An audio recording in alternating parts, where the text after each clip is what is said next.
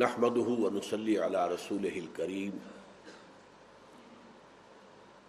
اما بعد فاعوذ بالله من الشيطان الرجيم. بسم الله الرحمن الرحيم. قد افلح المؤمنون الذين هم في صلاتهم خاشعون. الى قوله تعالى والذين هم على صلواتهم يحافظون. وقال عز وجل كما ورد في سورة المعارج ان الانسان خلق هلوعا اذا مسه الشر جزوعا واذا مسه الخير منوعا الا المصلين الذين هم على صلاتهم دائمون. الى قوله تعالى، والذين هم على صلاتهم يحافظون. صدق اللہ العظیم ہم دیکھ چکے ہیں گزشتہ نشست میں کہ تعمیر سیرت کے لیے جو اساسات قرآن مجید نے معین کی ہیں یعنی بنیادیں جن پر کہ عمارت اٹھے گی، ان میں اول و آخر دونوں مقامات پر نماز کا ذکر ہے۔ اور ویسے اس نماز کا ایک باطنی پہلو سامنے آیا خوشو اور تین جگہوں پر اس کا دوام۔ الزین علا دائمون والذین هم علی صلواتهم یحافظون والذین هم علی صلاتهم یحافظون محافظت، مداومت، نماز کا نظام قائم کرنا، اس کو اوقات پر ادا کرنا، تعدیل ارکان، نماز میں چوری نہ کرنا، حضور نے فرمایا یہ نماز کی چوری ہے۔ رکو میں گئے ہیں، سیدھے کھڑے نہیں ہوئے کہ سجدے میں چلے گئے۔ سجدے سے اٹھے، ابھی درمیانی میں کمر سیدھی نہیں ہوئی، اگر تو دوسرا سجدہ کر لی۔ یہ نماز کی چوری ہے۔ تعدیل، ارکان کی۔ ہر رکن صحیح صحیح ادا۔ رکو سے اٹھے ہیں تو کمر سیدھی ہو جائے۔ سکون۔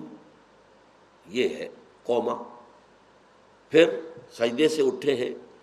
درمیان میں جو جلسہ ہے وہ بھی پورا یقین، اطمینان کے ساتھ بیٹھے۔ اس میں بعض دعائیں بھی منقول ہیں۔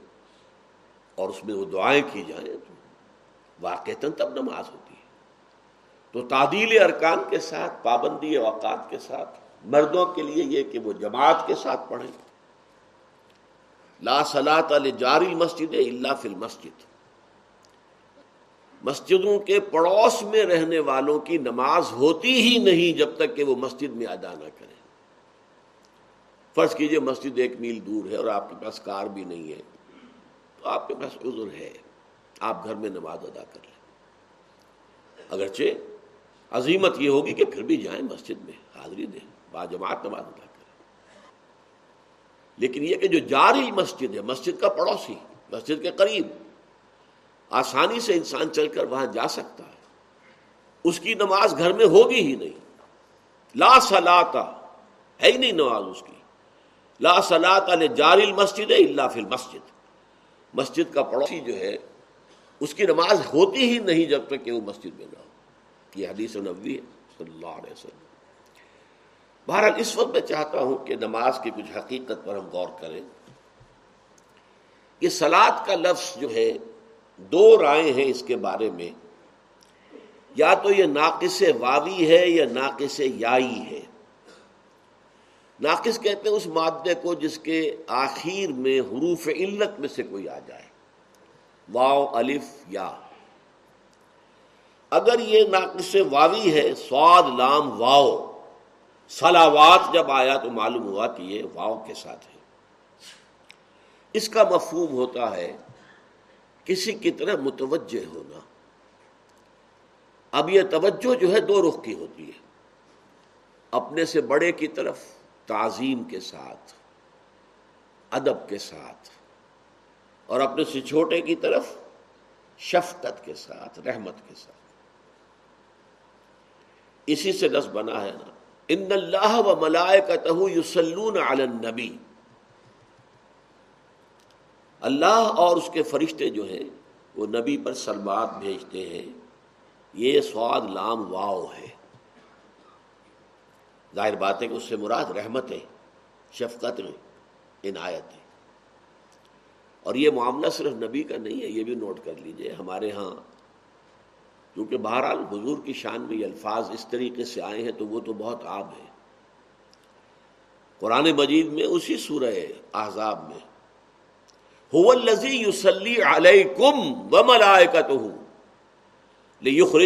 ظلمات اہل ایمان وہی ہے اللہ جو تم پر سلاد بھیجتا ہے اور اس کے فرشتے بھی، وہی بات۔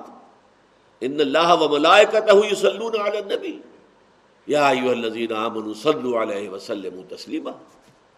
هو الذی یصلی علیکم و ملائکتہ لیخرجکم من الظلمات الى النور۔ وہی ہے اللہ جو تم پر صلات بھیجتا ہے اور اس کے فرشتے بھی، تاکہ تمہیں اندھیروں سے نکال کر روشنی میں لے آئے۔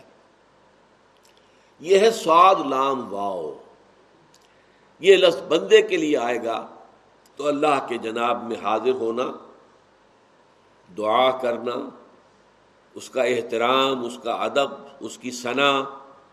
الحمد للہ رب العالمین، الرحمن الرحیم، مالک یوم الدین نعبد و نستعین۔ یہی وجہ ہے کہ اسی کو سلاد کہا گیا ہے حدیث میں۔ حضرت ابو حریرہ سے جو روایت ہے، سورہ فاتحہ میں میں بیان کر چکا ہوں۔ اور وہ ایک نقشہ جو ہے ترازو کی شکل میں۔ حدیث قدسی یہ ہے قسم تو سلاط بینی و بین عبدی نصفین۔ میں نے نماز کو اپنے اور اپنے بندوں کے درمیان آدھا آدھا تقسیم کر لیا ہے۔ علی علی ابدی ون ابدی ماسال اس کا آدھا حصہ میرے لیے، آدھا میرے بندے کے لیے۔ میرے بندے کے لیے ہے جو اس نے مانگا۔ جب بندہ کہتا ہے الحمد رب العالمین۔ اب یہ حضور نے وضاحت کی ہے۔ حدیث قدسی وہاں ختم ہو گئی۔ اذا قال العبد الحمد للہ رب العالمین، یقول اللہ تعالی، حمدنی عبدی، میرے بندے نے میری حمد کی۔ وحضا قال العبد الرحمن الرحیم، یقول اللہ تعالی، مجدنی عبدی، میرے بندے نے میری بزرگی بھی کا بیان کیا وحضا قال العبد مالک یوم الدین یقول اللہ تعالی اسنا علی عبدی میرے بندے نے مجھ میری سنا کی۔ یہ سارا حصہ اللہ کا ہے۔ چوتھی آیت ایاک نعبد و ایاک نستعین حاذا ما بینی و بین عبدی یہ ہے وہ جو میرے اور میرے بندے کے درمیان ہے۔ یہ انٹر لاکنگ ہے۔ یہ معاہدہ ہے۔ یہ میساک ہے۔ اے رب تیری ہی بندگی کرتے ہیں اور کرتے رہیں گے اور اے رب تیری ہی تجھ ہی سے مدد مانگتے ہیں اور مانگتے رہیں گے۔ یہ ہے۔ اور واؤ درمیان میں جو آیا، یوں سمجھیے کہ ترازو کا مٹھ وہ ہے۔ اور ادھر تین آیتیں ایا کا نابد اور ادھر تین آیتیں اے دن سراط المستقیم سراط الزین علیہم غیر المغضوب۔ اور ان کا تعلق ایا کا نستعین۔ مدد مانگتے ہیں پھر۔ یہ سب سے بڑی مدد کیا ہے؟ ہدایت۔ سیدھے راستے کی ہدایت بخشتے اس سے معلوم ہوا اصل سلاد یہی ہے۔ قسم تو سلاد بینی و بین عبدی نصفین۔ اور اس میں ساری شرح سورہ فاتحہ کی ہے۔ دوسرا مادہ یہ ہو سکتا ہے سعد، لام اور یا سلا اس کے معنی عربی زبان میں آتے ہیں تاپنا، آگ سے حرارت حاصل کرنا۔ اس معنی میں یسلونہا یوم الدین۔ جہنم میں، جہنم کو تاپیں گے یہ اس قیامت کے دن۔ سلی النار، آگ میں داخل ہوا۔ اسی سے اصلاح باب افعال ہے۔ صوفہ نسلی ہے نارا، ان قریب ہم اسے آگ میں داخل کریں گے۔ اب ان دونوں کے اعتبار سے جو مفہوم بنتا ہے، وہ یہ ہے کہ سرات کا اصل مفہوم اللہ سے ہم کلام ہونا، اللہ سے دعا کرنا، اللہ سے مخاطب ہونا، اللہ سے استغفار، اللہ کے سامنے توبہ کرنا، یہ ہے سلاد کا اصل مفہوم۔ لیکن اس کے ساتھ ہی تابع ہے، اس سلاد سے روح اسے حرارت ملتی ہے۔ اسے زندگی کی تازہ حرارت ملتی ہے۔ یہی اسی نماز کے ذریعے سے۔ یہ جو ہماری عدم توجہی کی وجہ سے جو افسردہ اور سمجھیے نیم بے ہوش ہوتی ہے، وہ سلاد سے حرارت حاصل کرتی ہے۔ حیات نو کی حرارت اسے میسر آتی ہے۔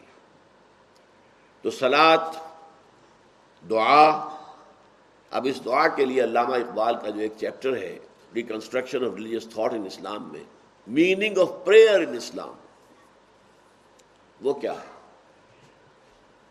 انہوں نے کہا ہے، ایک ہے انائے کبیر۔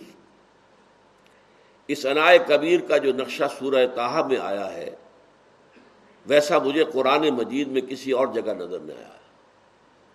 اننی ان اللہ لا الہ الا انا فعبدنی واقم تعالی ذکری۔ یہ پہلی وہی ہے جو حضرت موسا پر ہوئی ہے کوہ تور میں۔ بلکہ کلام ہے ممورائے حجاب پردے کے اوٹ سے۔ اننی ان اللہ لا الہ الا انا۔ یہ انانیت کبرا ہے۔ انا۔ اقبال سے کہتا ہے انائے کبیر، انا۔ اللہ۔ اور ایک چھوٹی سی انا ہمارے اندر ہے، سیلف۔ ہے، اس کا بھی تعلق اللہ کی ذات کے ساتھ۔ وہ امر ربی ہے۔ وہ انا جو میرے اندر ہے، وہ روح، وہ خودی۔ جب یہ انائے صغیر، انائے کبیر کے رو برو ہوتی ہے رو برو ہونا، ہم کلام ہونا۔ اسی لیے نماز کا آغاز کس سے ہوتا ہے؟ انی وجہ تو وجہ علی لذی فتح السماوات والارض حنیفہ ومان من المشرقین میں نے اپنا رخ کر لیا ہے، اپنا چہرے کا رخ کر لیا ہے۔ اس ہستی کی طرف جس نے آسمان و زمین کو پیدا کیا، بالکل یکسو ہو کر، پورے عالم سے کٹ کر میں نے اپنی توجہ مرکوز کر دی کاش کی یہ کیفیت ہمیں حاصل ہو جائے۔ انی وجہ تو وجہ فطر السماوات والارض حنیفا وما انا من المشرکین۔ اور میں ہرگز شرک کرنے والا نہیں۔ اس کے بعد آپ کی ہم کلامی شروع ہوتی ہے۔ وہ میں آپ کے سامنے مثال پیش کر سکا ہوں۔ وہ صحیح مسلم کی روایت ہے، حضرت ابو حرارہ سے جو میں نے بیان کی۔ قسم تو سلاۃ بینی و بین ابدی نصفین نصفحالی و نصفحال ابدی ولی ابدی ماسال یہ حدیث قدسی ہے۔ آگے کے الفاظ حضور کی اپنی شرح ہے وہ حدیث ہے۔ کہ جب بندہ یہ کہتا ہے تو اللہ یہ کہتا ہے، جب بندہ یہ کہتا ہے تو اللہ یہ کہتا ہے، جب بندہ یہ کہتا ہے تو اللہ یہ کہتا ہے۔ یہ مکالمہ ہے۔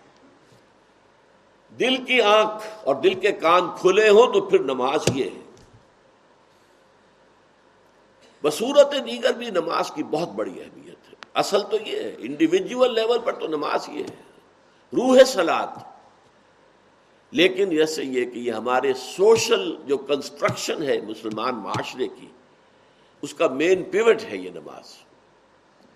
جو نماز کا نظام ہے در حقیقت، وہ معاشرے کے لیے بالکل ایکسس کی حیثیت سے کہ معاشرہ پورا اس کے گرد گھومے اور جس طریقے سے یہ جمع کرتی ہے کچھ لوگ دن میں پانچ مرتبہ جمع ہو رہے ہیں۔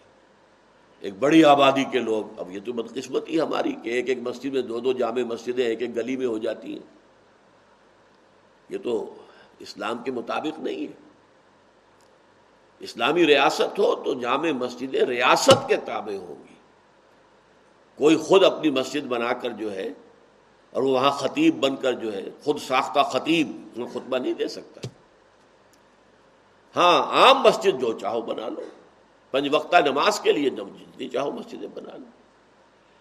مسجد جامع، وہ تو کوئی ایک یونٹ ہوگا۔ پرانے زمانے میں گرداوری کا رقبہ کہلاتا تھا وہ۔ ایک گرداور کا رقبہ جو اس میں ایک مسجد ہوگی۔ جامع مسجد ایک ہوگی اب آپ یونین کمیٹی کہہ لیں، جو بھی کہہ لیں، اس کا ایک نظام۔ اور خطیب حکومت کا۔ یہ ایک نظام تھا۔ اسلامی ریاست کے نظام کا ایک بہت بڑا حصہ جو ہے، وہ یہ نماز ہے۔ پھر یہ کہ عیدین کی نماز ہے۔ چھوٹے شہر ہوں تو وہاں ایک نماز عید کی ہوتی ہے، ہر جگہ پر لوگ وہیں پہ جمع ہو جاتے ہیں۔ اگرچہ فرقے وارانہ بنیاد کے اوپر، وہاں پر بھی کئی کئی عیدیں ہوتی ہیں۔ یہ عید جو ہے، بریلویوں کی ہو رہی ہے، یہ دیوبندیوں کی ہو رہی ہے اور یہ وہابیوں کی حدیث کی ہو رہی ہے۔ لیکن یہ نظام جو ہے، میں نے عرض کیا کہ اس میں پہلے ہم نے یہ دیکھا کہ خاشعون کا لفظ تو ایک دفعہ آیا۔ یو حافظون دونوں مرتبہ اختتام پر یو حافظون یو سلاد اور دائمون یہ سورہ معارج کے اندر شروع میں بھی آیا۔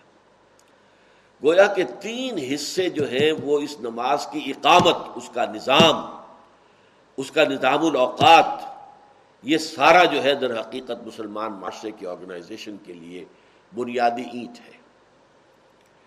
قد افلاح المومنون الزین فی صلاتہم خاشعون والذین هم عن اللغو معرضون۔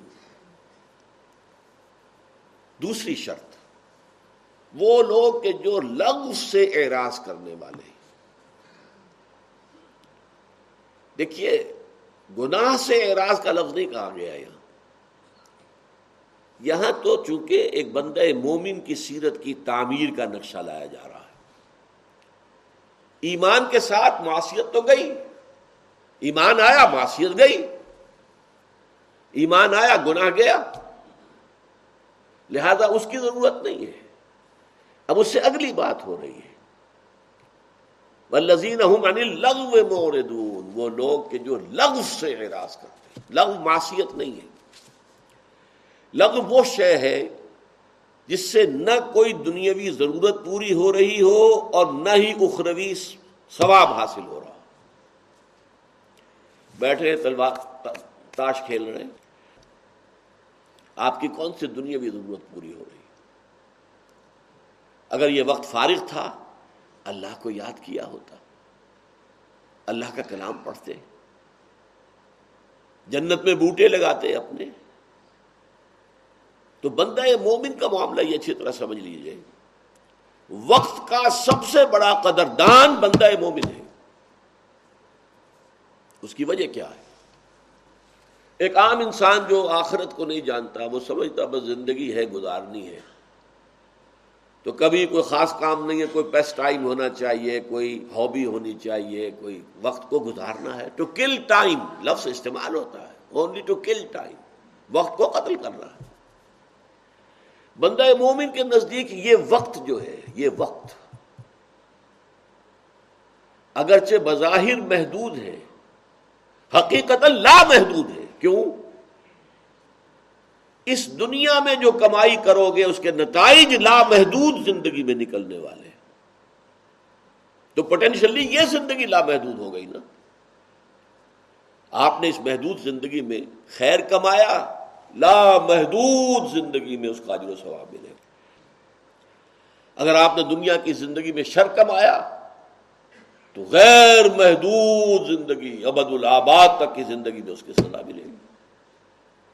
لہذا وقت کا سب سے بڑا الوقت سیف القاطع۔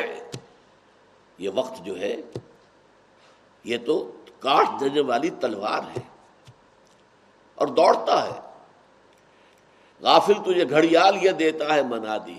گردو نے گھڑی عمر کی ایک اور گھٹا دی۔ تم سمجھتے ہو عمر بڑھ رہی ہے، بڑھ کر نہیں، گھٹ رہی ہے۔ اگر اسی سال کی عمر میں موت آنی ہے اور تم ابھی اکہتر کے ہو گئے ہو، تو اور کم ہو گئی نا، دس کی بجائے نو رہ گئے، اگلے سال آٹھ رہ جائیں گے۔ غافل تجھے گھڑیال یہ دیتا ہے منا دی گردوں نے گھڑی عمر کی ایک اور گھٹا دی۔ لہذا دوڑو۔ Catch the time by the forelock آخر یہ دنیا میں جو یہ محاورے بن گئے کیوں؟ الوقت تو سیف القات ہے کاٹ دینے والی بڑی کاٹ دار تلوار ہے یہ وقت۔ لہذا وقت کا سب سے بڑا قدر شناس بندہ مومن ہے۔ وہ لغ کام میں اس وقت کو نہیں لگا سکتا۔ اسی لیے بڑی پیاری حدیث ہے، حضرت ابو حریرہ سے رضی اللہ تعالی عنہ۔ ان رسول اللہ صلی اللہ علیہ وسلم قال، من حسن الاسلام المرء ترکہ مالا یعنی ایک انسان کے اسلام کی خوبی یہ بھی ہے کہ ہر اس شے کو چھوڑ دے جس کا کوئی فائدہ نہیں۔ فائدہ یا دنیا کا، کوئی ضرورت آپ کی پوری ہو رہی ہے، معاش کے لیے آپ جد و کر رہے ہیں، وہ آپ کی ضرورت دنیا کی ہے، اس پوری کر رہے ہیں یا پھر اگر وقت ہے، اللہ کو یاد کرو۔ اللہ کے ساتھ تصور لو لگاؤ۔ اللہ سے ہم کلام ہو، اللہ کا کلام پڑھو۔ ذکر کرو، قرآن پڑھو۔ تو وہ لذین لغو موردون وہ لوگ کے جو لغو سے اعراض کرنے والے۔ اب یہاں نوٹ کیجیے کہ اس کے مقابل سورہ معارج میں کیا آیا۔ وہ لذین یوسدون اب یوم الدین چونکہ اس وقت کا تعلق قیامت کے ساتھ میں نے آپ کو بتایا ہے۔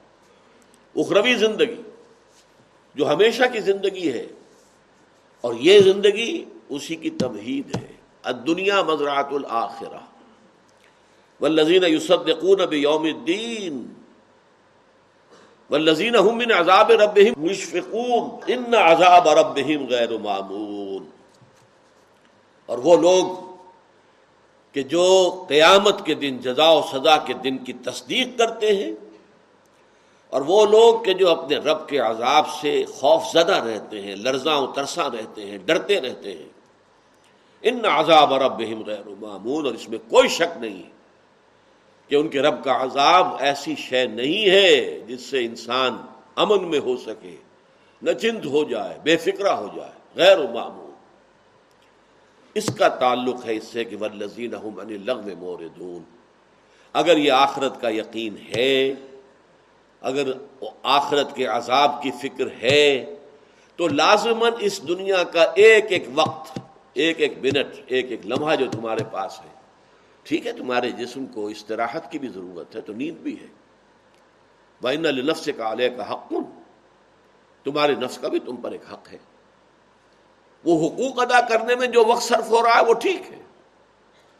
لیکن یہ کہ یہ جس کو ہم کہتے ہیں خام خواہ کے پیس ٹائم، وقت گزارنا، کلنگ دی ٹائم، یہ چیز جو ہے، یہ اسلام اور ایمان کے ساتھ اور بندہ مومن کی شخصیت کی تعمیر کے پروگرام کے ساتھ کوئی مناسبت نہیں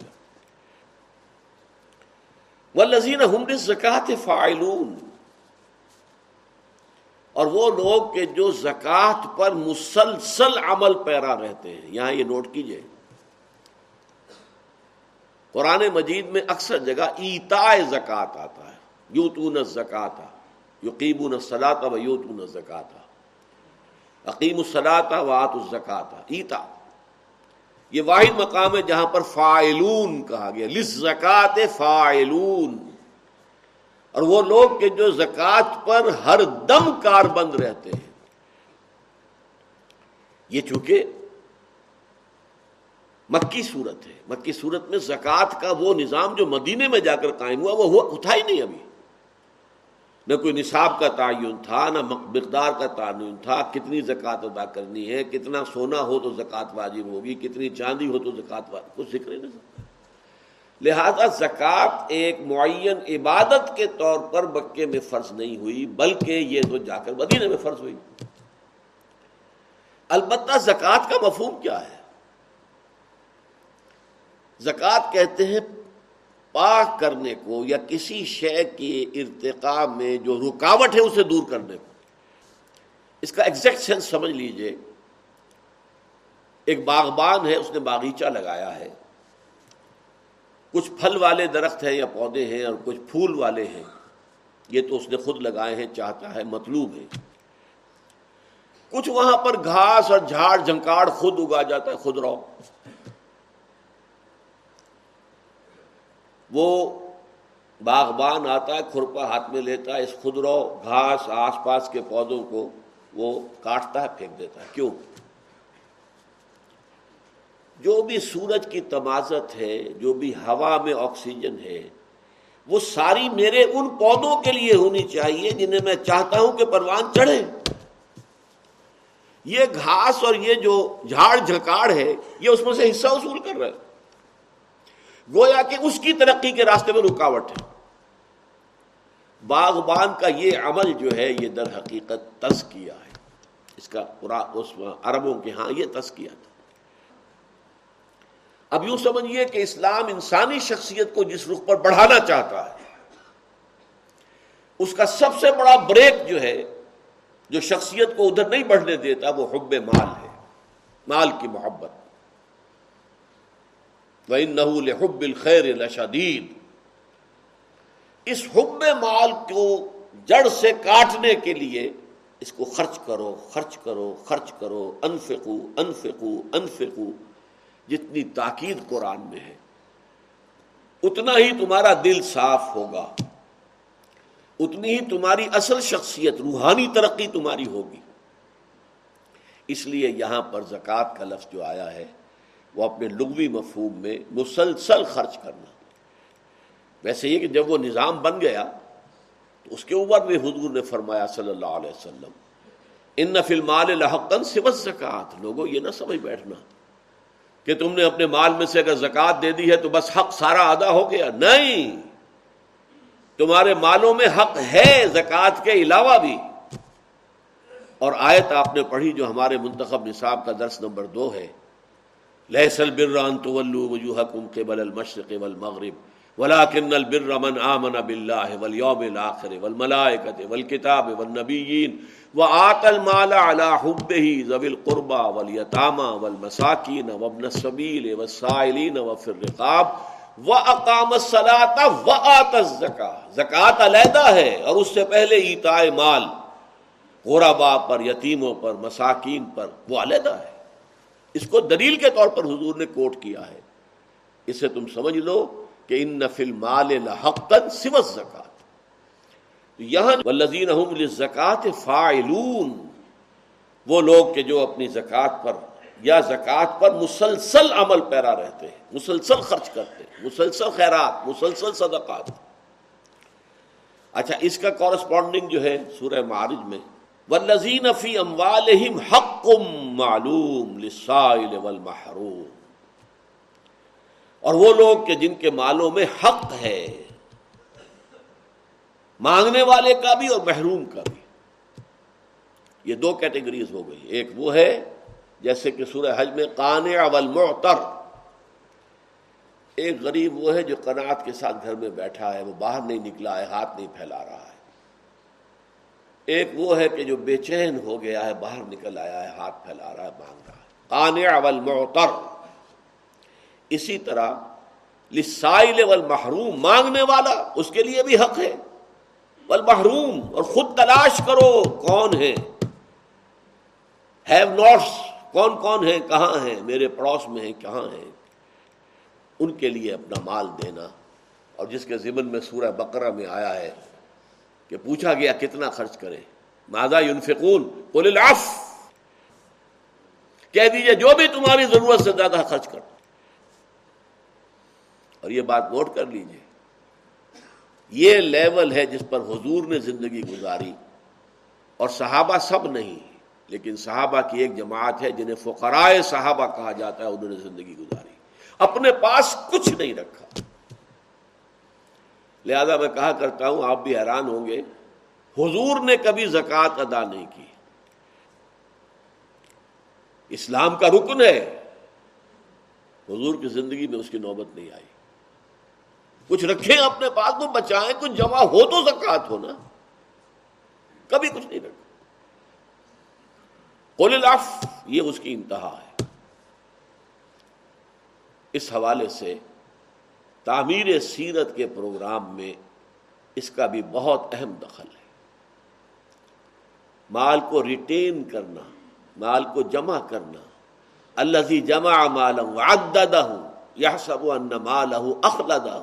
لينبذن في الحطمة وما أدراك ما الحطمة نار الله الموقدة التي تطلع على الأفئدة إنها عليهم مؤصدة في عمد ممددة مال جمع کرنا، سینت سینت کر رکھنا، گنتی کرتے رہنا، آج ہمیں یہاں ہوں۔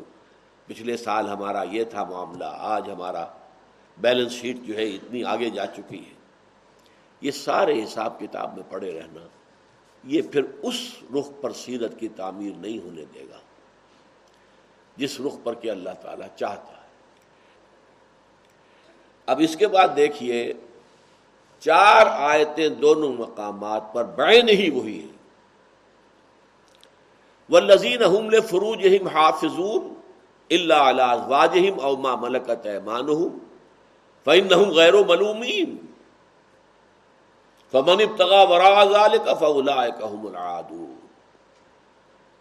اب یہ ہے سیکس ڈسپلن تعمیر سیرت کے لیے یہ سیکس ڈسپلن بھی انتہائی ضروری یہ تینوں آیات جو کہ تم دونوں مقامات پر آئی ہیں، ایک شوشے کا فرق نہیں۔ اور وہ لوگ کہ جو اپنی شرم گاہوں کی حفاظت کرتے ہیں۔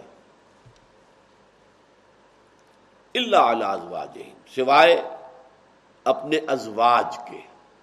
اور یہ زوج کا لفظ دو طرفہ استعمال ہوتا ہے، شوہر کے لیے بیوی زوج ہے، بیوی کے لیے شوہر زوج ہے۔ سوائے زوجین کے کہ یہ شرم گاہیں جو ہیں، ان کا کھلنا یا ان کا استعمال ہونا اللہ علی او ما ملکت ایمانہم۔ مردوں کے لیے ایک اور اضافی ہے جو ان کی مل کے یمین ہو، لونڈی۔ یہ لونڈی کا معاملہ چونکہ اس وقت معاشرے میں موجود تھا، قرآن مجید میں تفصیل سے ذکر ہے، فقہ میں تفصیلات درج ہیں۔ آج کل کہیں یہ نہیں اس کا کوئی وجود نہیں ہے۔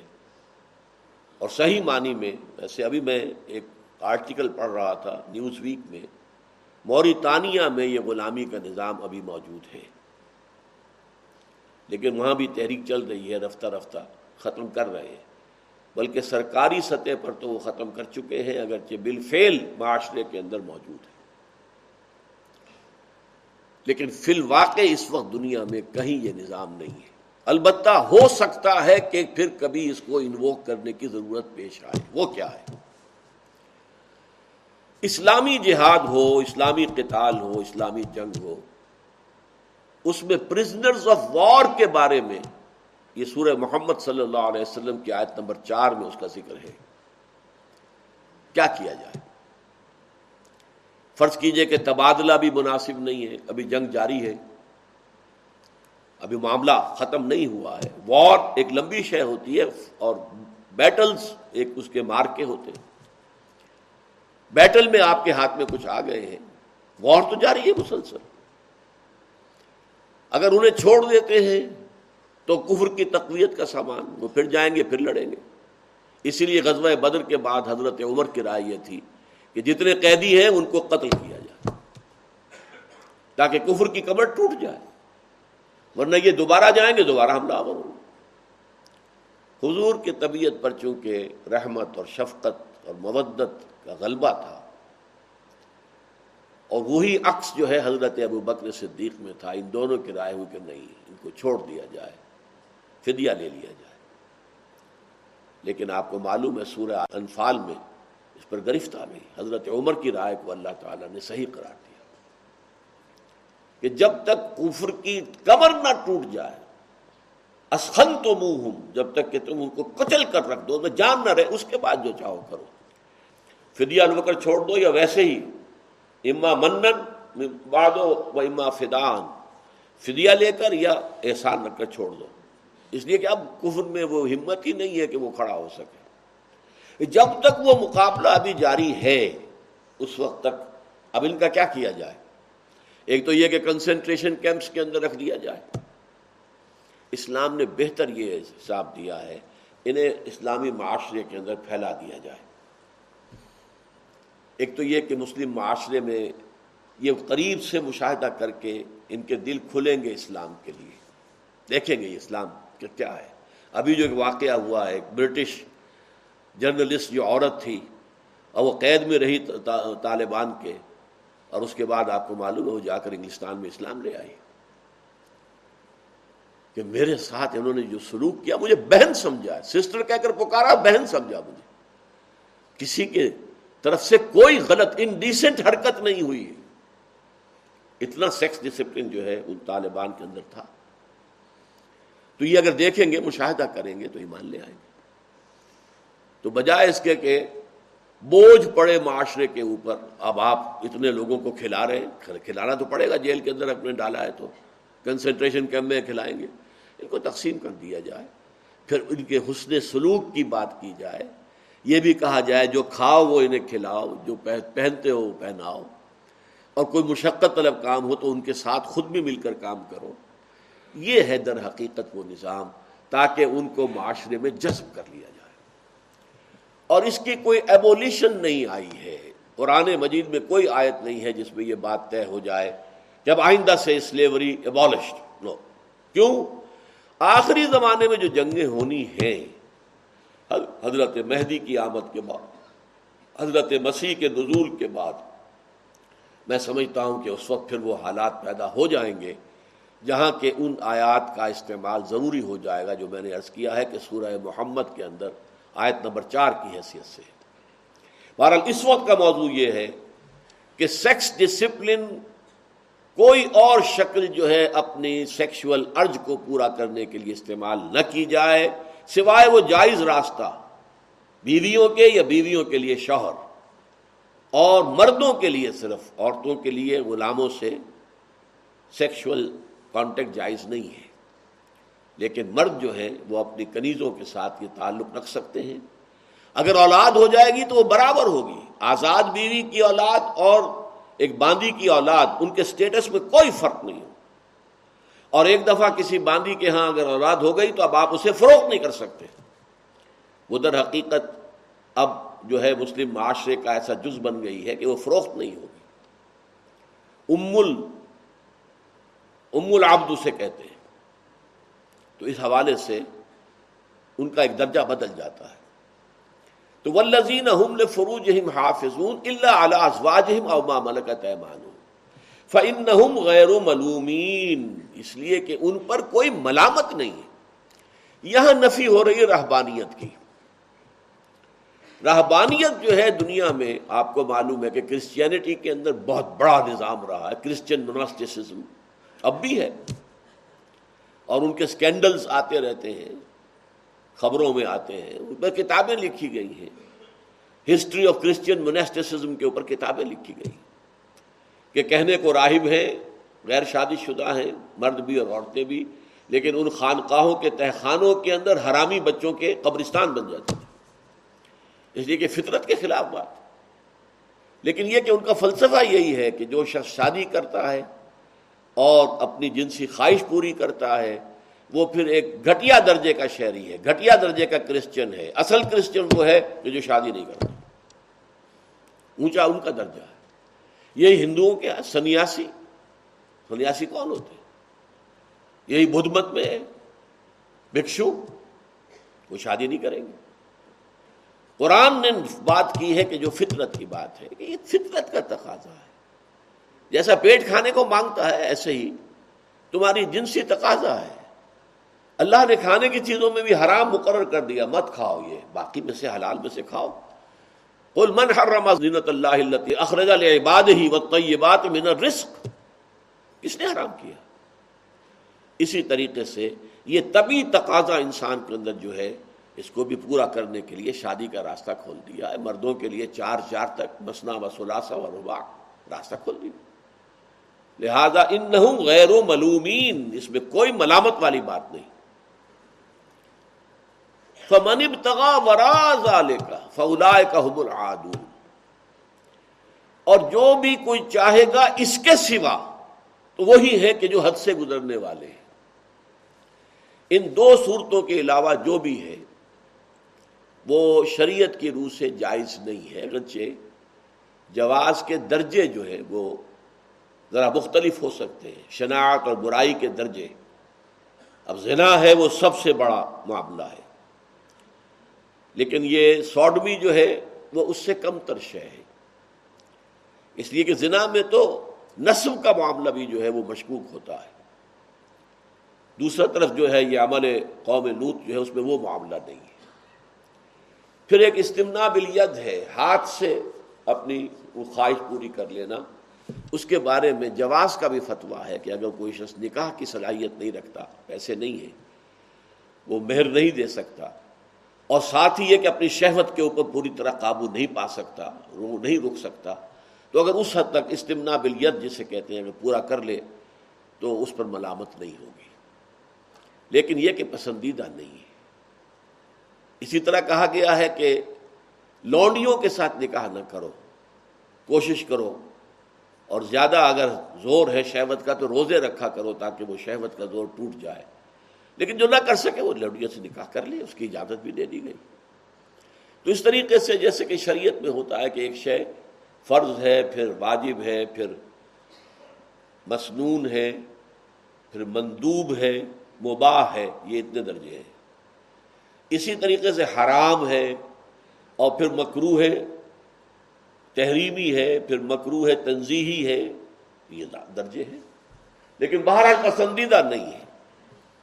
صحیح معاملہ، پسندیدہ معاملہ صرف یہ ہے ولزین فروج حافظون اللہ علیہ او ملکت فن غیر و ملومین فمنب فلاحم العادون جو اس سے زیادہ کچھ چاہیں گے تو وہ بہرحال حد سے گزرنے والے ہیں۔ وہ حدود سے باہر تجاوز کر رہے ہیں۔ تجاوز کے اندر کتنا تجاوز ہے، کس حد تک ہے، یہ اس کا معاملہ علیحدہ ہے۔ تجاوز ہے۔ ولزین حمل امانات اور وہ لوگ جو اپنی امانتوں اور عہد کی پوری پوری پاسداری کرتے ہیں۔ یہ آیت بھی جوں کی تو ہے دونوں مقامات پر۔ سورہ مومنون میں بھی اور سورہ معارج میں بھی۔ تو یہ چار آیتیں میں نے عرض کیا تھا کہ جو کہ تو ہے اپنی امانتوں کا لحاظ کرنا، اپنے عہد کو پورا کرنا۔ اور یہ دو چیزیں جو ایڈ کی گئی ہیں، تو ایک حدیث نبوی جو ہے، اس کے اندر بڑی خوبصورت سی تذکرہ موجود ہے۔ یہ حضرت انس ابن مالک سے روایت ہے، رضی اللہ تعالیٰ عنہ، جو دس برس حضور کے خادم خاص رہے۔ وہ فرماتے ہیں، قلما خطبنا رسول اللہ صلی اللہ علیہ وسلم اللہ قال کبھی شاز ہی ایسا ہوا ہوگا کہ حضور نے ہمیں خطبہ دیا ہو اور یہ الفاظ نہ کہے ہو لا ایمان لمن اللہ امانت لہو ولا دین لمن اللہ عہد لہو جس شخص میں امانت داری کا وصف نہیں، اس کا کوئی ایمان نہیں۔ وہ سمجھا کرے اپنے آپ کو بڑا مومن اور متقی۔ امانت دار اگر نہیں ہے، خیانت کرتا۔ اب یہ امانت بہت وسیع کانسیپٹ ہے۔ المستشار و بہت امن، جس سے مشورہ کیا جاتا ہے، وہ بھی ایک طرح سے امانت رکھوائی جاتی ہے۔ صحیح صحیح مشورہ اپنی ثواب دید کے مطابق دینا لازم ہے۔ ان المجالس و بالامانات، مجلسیں ہیں تو اس کے اندر امانت ہے۔ آپ نے ایک مجلس میں ایک بات سنی تھی، جا کر اسی طریقے سے دوسری جگہ بیان کر دی، یہ ٹھیک نہیں ہے۔ سوچ سمجھ کر انسان کو بات کرنی چاہیے۔ پھر یہ عہدے ہیں، سرکاری عہدے ہیں، اختیارات ہیں، یہ سب امانتیں ہیں۔ اب یہ ووٹ ہے بہت بڑی امانت ہے آج کے دور میں۔ تو جو لوگ اپنی امانتوں کی بھی رعایت کرتے ہیں، حفاظت کرتے ہیں، اور عہد، جو عہد کر دیا، یہ تو ہمارا دوسرا سبق جو تھا، وہ لوگ جو کہ اپنے عہد کو پورا کرتے ہیں جبکہ ولموفون بے جب عہدہ ہو جائے، معاہدہ ہو جائے تو پورا کرنے والے۔ اب اس کا اختتام جو ہو رہا ہے، سورہ مومنون میں اولائکہم الوارثون۔ یہ لوگ ہوں گے وارث۔ کس چیز کے؟ الزین یرسون الفردوس۔ جو جنت الفردوس کے وارث ہوں گے، ہم فیہا خالدون۔ اور اس میں ہمیشہ ہمیش رہیں گے۔ اور سورہ معارج صرف ایک جملے میں الا فی جنات مکرمون، یہ وہ لوگ ہوں گے کہ جو جنتوں کے اندر جن کو اعزاز جن کا کیا جائے گا۔ اور ان دونوں سے پہلے دونوں جگہوں پر ولزین اعلیٰ صلاوات یو حافظون اور ولزین اعلیٰ صلاحت یو حافظ صرف اتنا فرق ہے۔ وہ لوگ جو اپنی نمازوں کی محافظت کرتے ہیں، وہ لوگ جو اپنی نماز کی محافظت کرتے ہیں۔ اللهم ربنا اجعلنا منهم اللهم ربنا اجعلنا منهم اللهم ربنا اجعلنا منهم آمين يا رب العالمين